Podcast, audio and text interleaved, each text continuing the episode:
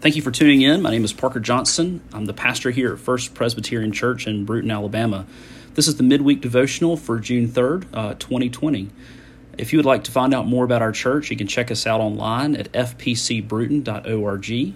Our telephone number here at the church is 251 867 5395.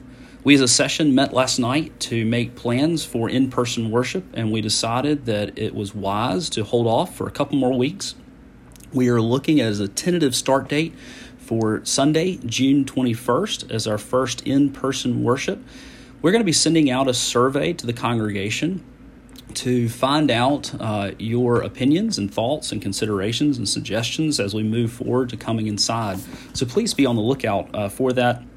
Uh, both in your email and uh, and those who don't have internet will be reaching out uh, personally. The following message is one on kindness. Now, I have a busy week this week, and so I actually got ahead last week and um, sought the Lord, and this is what He put on my heart to talk about. This was all before uh, the incident with uh, George Floyd. Uh, this is one that uh, I didn't know what was coming, and so it is rather timely. Uh, we pray for justice in our land. We pray for peace. We pray for the Lord to do a great work in our midst. Uh, we mourn with those who are mourning, we hurt with those who are hurting, uh, and we yearn uh, for an outpouring of the Spirit in our land. Um, so, uh, before we begin, let me pray, and, uh, and then we will tune in to what I recorded last week. So, Father, I thank you for this day. We thank you for the riches of kindness that you have given us. Uh, be with us, Lord, as we consider um, the issue of kindness. Thank you for being kind to us. Lord, we pray that a spirit of kindness would be one that defines our nation in this time. Lord, we do mourn the death of uh, George Floyd and, and, that terrible injustice. Uh, Lord, I pray for those who are hurting in this season. Uh, Lord, we also pray for those uh, who have been hurt in the season of rioting, uh, that the rioting would cease. Lord, we do pray for peace in our land. Uh, Lord, that you would bind up the brokenhearted and that you would move by your Spirit. We pray these things in the precious name of Jesus. Amen. Uh, we're going through the uh, fruit of the Spirit, the different acts, a- aspects of the fruit of the Spirit. Uh, we haven't been taking them in order during this time. Um, I've been, as I've been praying through what uh, what each week needed, we've been skipping around, and today we come to kindness. You know, there's great power in kindness. Um, I mean, it's it's amazing what kindness can do to a situation. You think about how when you're in the middle of a fierce situation or a heated argument, or uh, you know your kids are just really at each other, and when someone brings kindness into the situation, people don't know what to do with it. In, many ways, it, sometimes it's like heaping burning coals on them, but but other times it's it's very disarming um, you know, bringing kindness to bear can share the love of Christ with others, even if you don't have a lot of time with them. But just having a countenance of kindness and being winsome. Um, you know, kindness especially is powerful when it's not expected. Like when someone who uh, is perhaps under your authority, or uh, someone whom you work with, or a friend, or a child when they've messed up, or perhaps when you've messed up and you are expecting someone to really bring down the high hammer, and instead of the hammer, even if there are consequences, but instead of the hammer and heat, that person brings kindness to bear. It really can transform an entire situation. And this is especially effective when we think of evangelism if you were to think of a treble hook, you know, those are the hooks for fishing that have three hooks on them. You can think of the three hooks of evangelism of the Word of God, the people of God, and the actions of God's people. The Word of God, the people of God, and the actions of God's people. And when we, as God's people, are interacting with others with kindness and love, it can have an amazing impact on their lives, pointing them to Christ. And so, as we see this aspect of the fruit of the Spirit grow in us, we should rejoice because this is not how we're normally geared, is it? It's a fruit of the Spirit that is countercultural to what our heart wants, for we are selfish and prideful, uh, but we rejoice when we see the Lord working in us. How are you doing with kindness right now? How are you doing? You know, uh, in this season of the coronavirus, uh, kindness can often be uh, put off to the side. You know, stress and kindness seem to go rarely together. It's a lot like oil and water, stress and kindness. Stress often comes when we feel threatened, or someone that we love is threatened, or our resources are threatened, uh, or our way of life is threatened, or our time is threatened. Something that we hold dear to us is a perceived threat, whether real or not. And when stress comes up, I don't know about you, but when I'm stressed, my initial reaction is not kindness. And that's something I've really got to work on. Well, how would we define kindness? Well, there's the Webster Dictionary version, but I really like what Bridges says in his uh, book on the fruit of the Spirit. He says, Kindness is a sincere desire for the happiness of others. Don't you like that? Kindness is a sincere desire for the happiness of others. Kindness is the inner disposition created by the Holy Spirit that causes us to be sensitive to the needs of others, whether physical, emotional, or spiritual.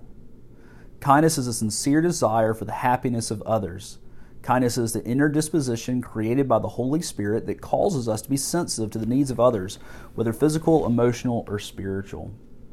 Well, anytime we talk about kindness or really any attribute that we desire to have, we really have to look at how God displays that attribute where do we see kindness with the Lord? Well, by his character, God is a kind and loving God, and we especially see this as manifested in his relationship with his people, to Christians. Now, that doesn't mean that God is not also a judge, a, a God of just, of justice and wrath, uh, but he is a kind and loving God as we think of him as our, as our shepherd. Well, how has God been kind to us? well, the ways are myriad, right? Romans 2 4 says, Or do you not, pres- or excuse me, or do you presume on the riches of his kindness and forbearance and patience, not knowing that God's kindness is meant to lead you to repentance? You know, as we think about um, our parents, uh, those of us who have been blessed with just really great parents. My, my parents, Paul and Catherine, are just wonderful folks, and, and they are kind, right? And, and, and when good parents, uh, or we're blessed with good parents, they point us to our Heavenly Father, who is even so much better than even our great parents. You think about how God is so kind to us in our prayers. He is kind to answer them. He is kind to us when we aren't perfect, uh, which is, well, you know, all the time we see his kindness in Ephesians chapter 2, um, verses 6 and 7. We read there, and raised us up with him and seated us with him in the heavenly places in Christ Jesus, so that in the coming ages he might show the immeasurable riches of his grace in kindness toward us in Christ Jesus. You know, perhaps one of the opposites of kindness is revenge you know, this idea of um, returning an eye for an eye or repaying an eye for an eye.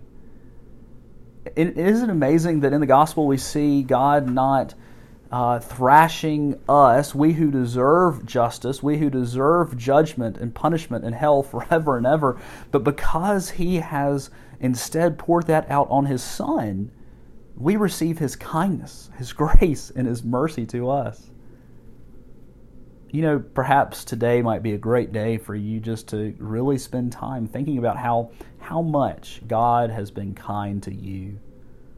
And then the next step for us really is seeing how how he has been kind to us, then we are to be kind to others. There's some really good biblical examples of kindness. Uh, we think of the Good Samaritan right? You know, it wasn't just that the Good Samaritan felt bad for uh, the poor guy that had been beat up and left for dead on the side of the road. You know, the Levite and the priest, they had passed by and they didn't help. And it's not just that this third guy felt, hey, I'm really sorry for that guy, but he stopped and his kindness was put into action. Um, you know, so oftentimes I think we um, are satisfied with ourselves, feel good about ourselves, when we get worked up about some um, program or some uh, concern nationally, but when there's no action behind it, can we say we've really done anything? Kindness then really is not just an emotion, but it is it is uh, acting towards someone with good. As Jerry Bridges said earlier, you know, being concerned for the happiness and the blessing of others. You know, when we see Christ feeding the 5,000 in Mark chapter 6, 34 through 44, it's a great example of being kind. Uh, you know, would these people have died if they had not had that meal that night? No, they probably wouldn't have. Uh, however, however, Jesus is kind in that he provides for them what is needed. Who do you have the hardest time being kind to? Are there people in your life that you really struggle with being kind towards? Perhaps it's because they've sinned against you sometime in the past. You know, the answer to that is it's forgiveness, and we're commanded to forgive. Or perhaps you find it hard to be kind to folks who are ungrateful. Oh man, that's a tough one, isn't it? Especially when you're kind to them and do something amazing for them, and they say, Yeah, whatever. That's hard, right? That's hard to be kind to them again. And yet, if, as we look at the gospel, we see how kind Christ has been to us when we didn't deserve any of it, when we have been so ungrateful all too often. You know, one of the enemies of kindness, I think Jerry Bridges pulls this out in his book on the fruit of the Spirit, um, is selfishness. Right? Kindness is being focused on the good of others and the happiness of others, uh, where selfishness focuses on me. Um, man, that's that's really convicting, isn't it? You know, when we are so focused on ourselves, we don't have time for others we don't have the energy to focus on the good and the needs of others and seeking to bless them and, and seek the blessing of them. But there is another kind of kindness that is really unhelpful, and several authors, I think, pull this out. I think Jerry Bridges does. And it's this idea of selfish kindness, or, I might call counterfeit kindness. You, you know, the kind of kindness that is, that is fake, you know, oh, bless his heart kindness. you know what I'm talking about, right? When you uh, are talking about someone and you know you're about to gossip about them, you know you're about to say something bad about them, and you say, uh, "Oh, bless his heart, he can't help it," yada yada yada yada yada. You know, it seems like in the South, if we think if you say "bless his heart," uh, we can say whatever we want. But the reality is, there is a kind of counterfeit kindness that might look kind on the outside, but on the inside really might be to manipulate others, um, you know, to get something out of them. You know, sometimes uh, children will try to sweet talk their parents by being kind or being obedient for a while to get something out of them. Or sometimes parents will be kind to their children just to get them to behave and go away. Um, or perhaps we might ask others about their days. You know, how's your day going? And, and it seems like a kind question, caring question, when in reality, the whole purpose of that is so that they will ask us about ours so that we can tell them how great or how awful our day has been. You know, pride and selfishness, they will keep us from being uh, kind to others. You know, it's interesting. We see this in the in the story of Jonah uh, Jerry Bridges uh, pulls this out that you know his his pride and selfishness led to an attitude of unkindness, and indeed the Lord rebuked him. Uh, you know, uh, Jonah did not want the city of Nineveh, that great city of more than 120,000 people, uh, to uh, to come to a saving knowledge of God, and he was upset when they did, and God did not destroy them. Was he being kind to them? I, I don't think so. I don't think so. You know, the problem with counterfeit kindness, of using kindness and being nice, niceties, cultural expressions of being nice, uh, for ourselves as we seek to manipulate others and that sort of thing is that it is uh, really part and parcel of a program that seeks self righteousness. So often, um, counterfeit kindness is tied up with self righteousness. You know, that if I can use other people to further my own agenda, if I can make myself look better than other people, then I will be better off before God. But you know, the gospel really, it, it, it frees us from that, doesn't it? It frees us from having to have other people think really highly of us because we're so kind, even when that kindness is is uh, fake, so that others will think highly of us when we really just don't care about them. You know, God frees us from that rat race. Because, why? Because the gospel says we are saved not by our actions, but by what Christ has done for us. We don't have to prove ourselves that we're better than other people. We don't have to prove ourselves that we uh, aren't the real sinners like our neighbors. We don't have to prove ourselves that we're uh, nicer than those mean people or, or we have it all together where they don't.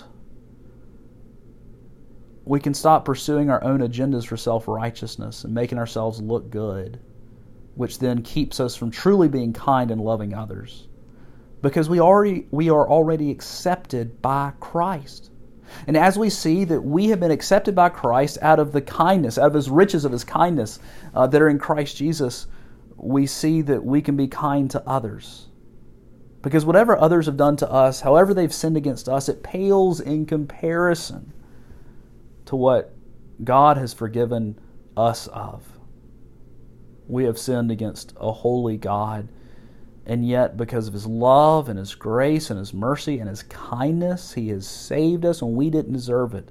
And so then, when others slight us or, or they cut us off in traffic or, or really do sin against us, we can be kind to them as we realize just how much Christ has been kind to us. Well, since kindness is an aspect of the fruit of the Spirit, we know that true kindness really only belongs to the Christian. True kindness really only belongs to the Christian because it is from the Holy Spirit. We receive kindness upon our salvation as, as every Christian has every part of the fruit of the Spirit, uh, and yet we are, we are enabled to grow in it uh, as we pursue the Lord daily. How, how are you doing uh, with, with kindness?